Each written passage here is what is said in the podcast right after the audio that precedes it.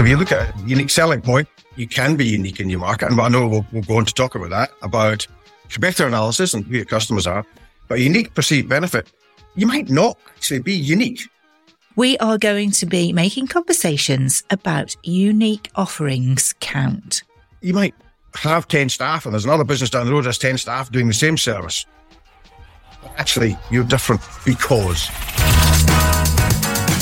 Thanks so much for tuning in to the Making Conversations Count podcast. I'm Wendy Harris and I'm your host for the next half hour. Today, as every episode you will know if you're a regular listener, we take you on a journey and today is no different. There are so many questions when you start to delve into USP. Is your USP discovered by you or your clients? Is it merely a fact around your business that makes you stand out as a perceived benefit? It's lots and lots of questions, but hopefully you will find out a little bit more about how to discover your own USP. Let's get straight to it with David Christian. We've had several really good long chats. I'll just let listeners know how we got to know one another. So we've been introduced by good friend Shirley. He said, you two need to meet. And we always part on one of those, can't wait for next time. Such a lot of synergy in what we do, what we talk about. And I thought, you know, we've been going on this journey with the podcast in the last few episodes, looking at people's numbers, looking at the value proposition of things, how to niche, looking at features and benefits, looking at how to keep up with your sales processes and this sort of thing. And we had a conversation where we were talking about elevator pitches. Yep. And how when you first look to introduce yourself in 60 seconds, that they can generally be really terrible. And with a little bit of help, you can really get them great. And where people struggle the most is finding that USP, unique selling proposition, for example. Why me? I always just go, there's only one of me, the broke mold. You'll never get this experience anywhere else. As simple as that. How many businesses have you worked with? One to one, about 238, I think, over the last five or six years. So it's quite a lot of vari- variance with that. All small businesses, some now not so small, which is great. People are doing quite well. But you're, you're dead right. This, this weird and wacky thing called a USP, a unique selling proposition, unique selling point. Well, there's a few different phrases for it. Yeah, some people get hung up on it, really. Yeah. And it is the hardest thing, I think, because we have to self analyze. Absolutely. But it's also how, yeah, some of us, including myself, we're not that it's not easy to put your mindset in somebody else's. So how do your customers see you? How do you want your customers to see you in relation to, I mean, th- th- this is a business proposition. So in terms of your product or service, what do your customers care about? But sometimes it's, it's difficult to understand that. So you can be unique in many ways, which is great, but it's got to be unique and appropriate to the, the conversation and the people you're talking to. And I, I know when it comes to helping with that, it's always easier to help other people than yourself, isn't it? Oh, I'll tell you, well, we've had this conversation before. Yeah, part of the, a lot of the stuff, the work I've done, I, I think, you know, I used to run the West Coast Accelerator program for the Hunter Foundation. Part of that was very much about connecting people so that they can learn from each other, the peer to peer learning aspect of it. Because standing up and I could, and like it, I could stand up for hours and talk about business guru things and the value is in people learning from themselves because it's got, they can learn from others and other people's experiences and the good news stories, challenges. That's the real learning because it, it, resonates with them. So yeah, get, getting together with people to talk about this and yeah, exposing yourself a little bit to tell people this is my story. These are my challenges, but also this is what I want to help people with. And that's where the USP comes in. It's what can you help with? Yeah. What problem do you solve? Often we forget to think about how our customers feel after we've helped them. Do we ask them enough? I mean, we hear lots of stories, don't we, about have you asked for a recommendation? Have you asked for feedback? Is that really what you want to know? Customer surveys, we've all heard of them. Most have probably done them and asked for feedback. Certainly, I've workshops I've run, we would always ask for feedback at the end. And I would actually, and we would, we'd pay attention to them. Not sure if we were asking the right questions. Now you say that. Because it's loaded to be in your favor, isn't it? Yeah, I, I, I, suppose now you say it, I hadn't really thought about it. I'm asking questions that I want to know the answers to. You know, have I taken the time to really work out what was important to the, the delegates, the people, the business owners that have attended? Yeah, yeah, it's a good point, actually. That in turn brings you back to why you are unique is that you've put that customer first. Yeah, yeah, absolutely. I mean, all, all businesses, are, you're right. All businesses are different. And if you can change your mindset to rather than having a product or service that you're selling, yeah. is go and find the people and talk to them. What, what is it you need? What, what's going to change? Improve your day, improve your week, you know, be it a few good factor or help them. And yeah, and then understanding, yeah, did, did you make a difference? Did the product or service actually do what they wanted it to do? Are there any examples that you can think of working with those, you know, 200 odd different businesses yeah. where you've asked a question and they've gone, this is where I think my USP is. And then after the conversation, you've fathomed out that there's actually a much stronger proposition. There's probably too many. And that's the problem is there's so many that is, let's pick out one or two. There's one slightly odd example, quite a unique little business, and they made refillable tea bags. Okay. Not something that I knew existed, refillable tea bags. It's a great product. I haven't seen them for a wee while, so they were, they were doing really well at the time. And a lot of their message was about the fact that you can change the blend of the tea and all the rest of it. And, and it was healthy herbal tea. You can go and buy the herbs here. And then, so I, I, it was a great message, but it was at the time, which was pre-pandemic, but still the global climate crisis was in, in the news all the time. And it worked out actually there's no plastic in their tea bags. And did you know there was plastic in tea bags? Oh, I do. Yes. Yes. Well, again, the, the, the, ignorance of myself is, is unlimited. I had no idea there was plastic in tea bags. So all of a sudden, that was the tiny thing. They're now unique because there was no plastic. And there are probably other tea bags in the world that don't have plastic. They suddenly got traction with a whole new target market. The inference was that all tea bags have plastic. They didn't state that because that's, that's, that wasn't true to be able to go out and say the good things about product, and also we have no plastic, so we're you know we're caring for the environment. It's a, just a whole new marketplace. There's a mythical marketing story about Red Stripe beer, which I'm fairly sure is not actually true, but it was told for a number of years as being true when Red Stripe in North America they were about tenth in the marketplace, and they came out with an advertising campaign that said our beer, beer is triple filtered. and they, they talked about the purity of the beer Turns out most beers were triple filtered and that's just how beer was made. But it was that perception that they were better than everybody else. They didn't lie. They just stated the fact that our beer was triple filtered. So, and they went to number one in about six months. What they did was prior to that, and it follows through a number of other cases. They did some research. They bothered to ask their clients, their customers, what was important to them. And part of it was the purity. And therefore they thought there was less hangovers. They thought it was doing them less harm. I think that's all very arguable and it's subjective, but there was In that moderation.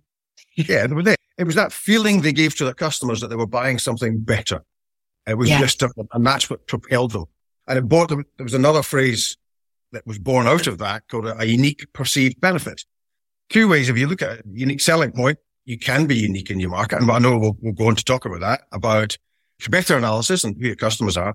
But unique perceived benefit, you might not actually be unique because not everybody in the world is unique. If you're an accountancy firm or a, a, retailer or whatever, you might not be unique, but there is something unique about you.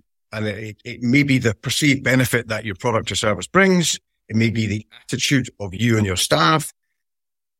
You might have 10 staff and there's another business down the road has 10 staff doing the same service. But actually you're different because, and it's because you take the time to listen But something.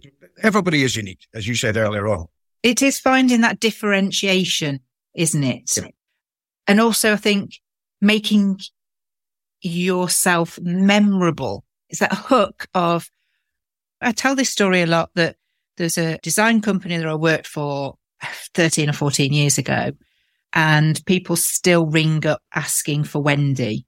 And it's on the back of that if you're working with a really good design agency, there's very little opportunity for that to change unless the, the company goes, the designer leaves, or, you know, there's a big falling out or, or, or change of direction, whatever. And yep. I would always say to people, look, you've got these established relationships. The idea is that I just want to introduce us as a really good plan B. We want to be your plan A, but you've got plan A already. So let's be your plan B. And they'd still get people ringing up saying, can I speak to Wendy?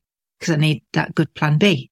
That's that differentiation. Even after the test of time, you know, 10, 12, however many years later, that they would still come back to that conversation. Which is, it's, it's magic because you've resonated with those people. There's something that they needed. And, and the way you put it across at the time, one, they believed it, but also meant something. It meant enough to them to remember it. It's finding out those things, isn't it? So when it comes to USPs. Some of the workshops that I've delivered in the past has been about it's hard to do sometimes is to look at who your competitors are to see what they're doing.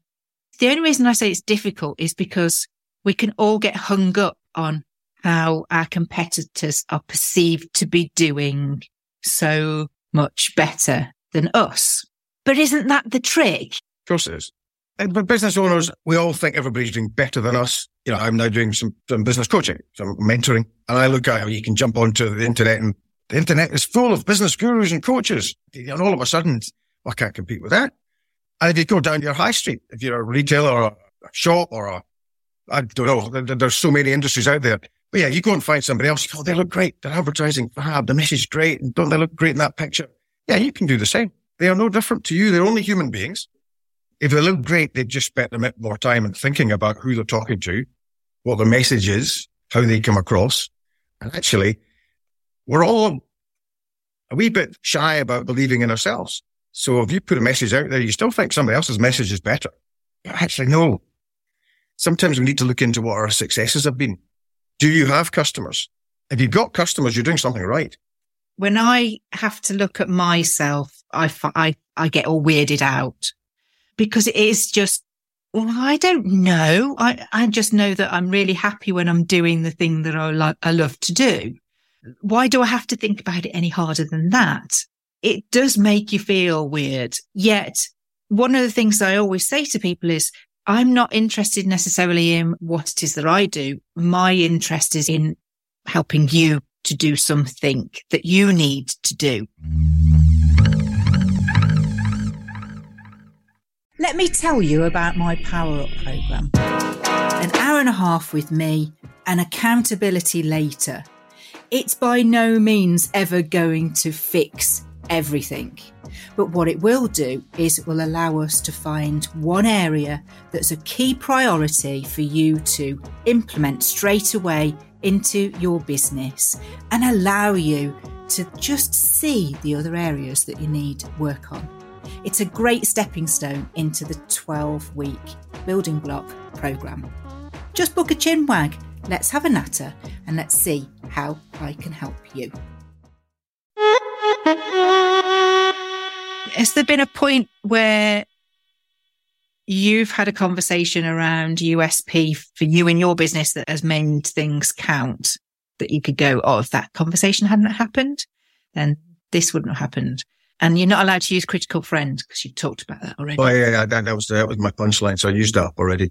The, the clarity piece is, is the thing. Uh, it's the one thing that I started trying to devise. What, what's my take on helping small business owners grow?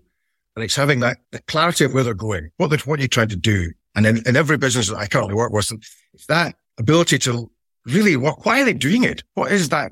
To two or three clients I'm working with just now, with all the conversations I've started about that. Because before anybody engages with me or I engage with them, I've got to know that they actually have a passion for what they do. And they might not know how they're going to get there. which is good because that's where I can come in. But they've got to know, yeah, I want to get somewhere. I want to build a business. I want to build it for this reason. I want to employ this many people or I want to make this kind of money or I want to solve these problems.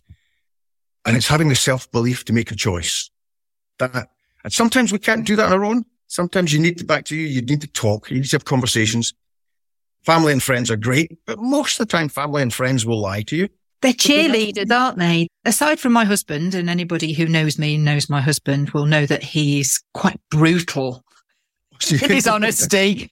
Yeah, it, it, they will cheer you up. They will reassure you. They'll make say it, it'll work out, won't they? But like you say, that critical friend piece is where you go, well, peer to peer aspect, speaking to other business owners in a similar field and just allowing yourself to be that little bit uh, vulnerable. Yeah. This is what I'm thinking. This is what, and, and allow people to criticize you in a supportive way. I think there's got to be, you know, positive critique, isn't it? Yes. The one thing is, if you're passionate about something, stick to your guns. Listen, understand your customers, but if people keep telling you to change, there may be a message in there. But if one person says you're wrong, I question that too. So you've got to have some self belief. Yeah. But with that, the compassion to listen to uh, as well. And there's that, there is a balance in there. And no, I, th- I think you're right because that it's that drive. We've talked before about doing some, you know, if you're going to do something, there's been situations in the past where we've just gone, there was no reason not to do it. So we just did it. And it's when something is seemingly that easy, it has to be the right thing to do for your business. So that belief comes in at that point, doesn't it? if you believe it, you're passionate about it, there'll be signs to, to say, yes, crack on, carry on. The author, American Bob Proctor, who talks about the laws of attraction, that type of thing. If you believe it, your mind will be open to the opportunities to take that project forward. You then make a choice. You either step forward or you change and go back the way. And that's the difference that most of the big entrepreneurs that we all know about in the world, they've walked through the door of opportunity, to coin a phrase.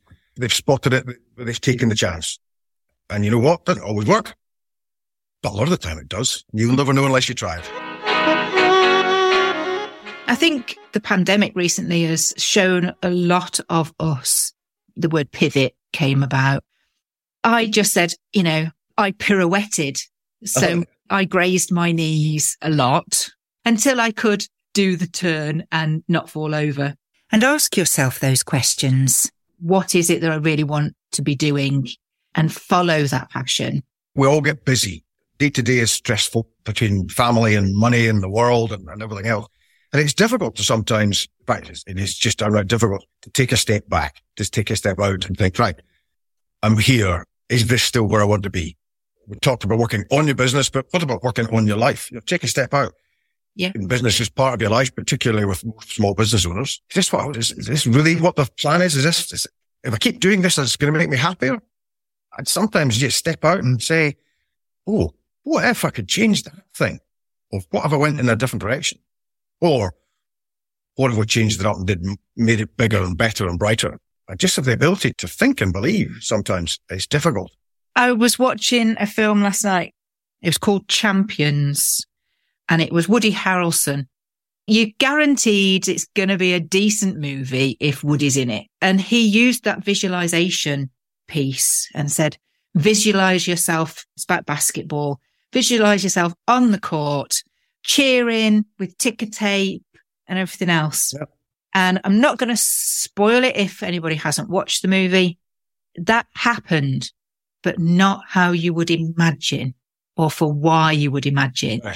And, and it made me just think, do you know what? Even that was a gift of a moment taking the time out to notice that as well is the important thing. Because there are good things in this world and there are good people in this world. And it's just take the time out to, to notice that. Yeah. Um, most of us in the daily work, we're just too busy. We, we jump off one meeting into the next meeting or one conversation to another conversation and yeah. just this ability to really understand what did that mean? David, I knew there was a really good reason why I asked you to come and uh, be my guest on the show. There's such a lot of insight in our own experiences, what we've witnessed. We've been very fortunate to have an insight into lots of other businesses and how they operate as well. And yet the same challenges are there for everybody. And we're here to, we're here to help. we'll make sure people can find you with the show notes and things like that. Uh, is there anywhere in particular you would like to direct listeners to encourage them to carry on the conversation with you? I have a website, Clearsight Strategies Limited or clearsight.co.uk. People can find me and chat. A lot of what I do is, is, really listen and try and understand people. Whilst I'm a consultant, I'm there to help people as well. So if somebody just wants a conversation, you're not going to get a bill at the end of it. So just engage. And if you can help people and if they can help people by employing people, even better. And that's what makes the world go round. You're going to get inundated. No, I can't thank you enough, David. Thank you so much for joining. No, lovely to talk to you. And I haven't done this for a while. We are giving a shout out today to Vanessa at Think Global Recruitment. She sent me a message on LinkedIn and I'll read it out. It goes like this. Hi, Wendy. Listen to the first four episodes of your podcast. Well, not officially the first four, but the episodes with Nikki Pattinson, Bookso, James Daniel, and Henny Maltby. Really enjoyed the conversations, especially Nikki Pattinson's. Thanks for creating, and I look forward to listening to more. And then she sends me another message a few days later saying, I've listened to another couple of episodes today. I think this is just brilliant. Well, thank you, Vanessa, for sending me a message. And I didn't realize that people went right the way back to when we started back on the 5th of November, 2020. But there are some really incredible conversations for you to catch up on. And if you're short of time and can't fit in the hundred and something other conversations that we have now, do go to the website and use the search bar, pop in topic or name, something that you're really interested in in terms of a keyword, and you'll be able to find something. I hope you found that conversation really insightful. And I would love for you to drop me a line.